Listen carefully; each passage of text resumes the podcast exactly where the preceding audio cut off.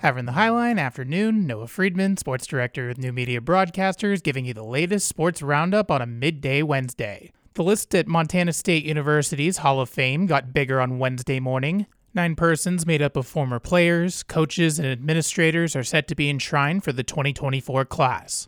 Three names associated with the Highline will take their place amongst the most famous Bobcats of all time. Former Havre High School football coach and track coach Butch Damberger, who played tight end for the Bobcats football team from 1976 to 79, was chosen as one of the recipients. He will be joined by Kim Berg, who locals know as the Hill County Public Health Director. However, people from Bozeman will remember her for her track and field accolades she collected from 2003 to 2007. Finally, longtime MSU radio analyst Dan Davies was chosen as a Hall of Famer by his alma mater.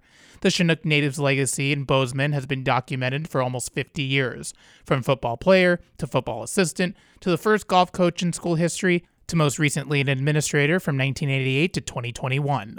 The three individuals just mentioned, along with six others, will be honored in a January 19th ceremony in Bozeman, just ahead of the basketball doubleheader between the Cats and Grizz at Brick Breeden Fieldhouse. And on Tuesday night, the Havre boys wrestling team defeated Glasgow in Glasgow 42 to 33. Havre ended up dropping 3 of the first 4 matchups and were down 18 to 6. After coming back to tie the duels up at 18, the Scotties went on a 15 to 6 run to lead by 9 points. Havre ended on a 3 duel win streak to take the duels with Glasgow.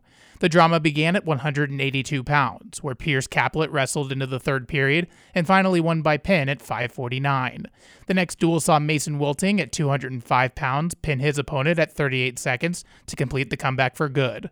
Braden Healy secured the spacing further with his win at 255 pounds by result of a pin at 34 seconds. The Blue Ponies will use that momentum to go into the Cut Bank invite for matches on January 5th and 6th. And to round out this midday sportscast, let's give you some upcoming games for both the girls and boys 9C. Thursday, January 4th, Hays-Lodge Pole at Big Sandy Girls, 6 p.m. Hays-Lodge Pole at Big Sandy Boys, 7.30 p.m.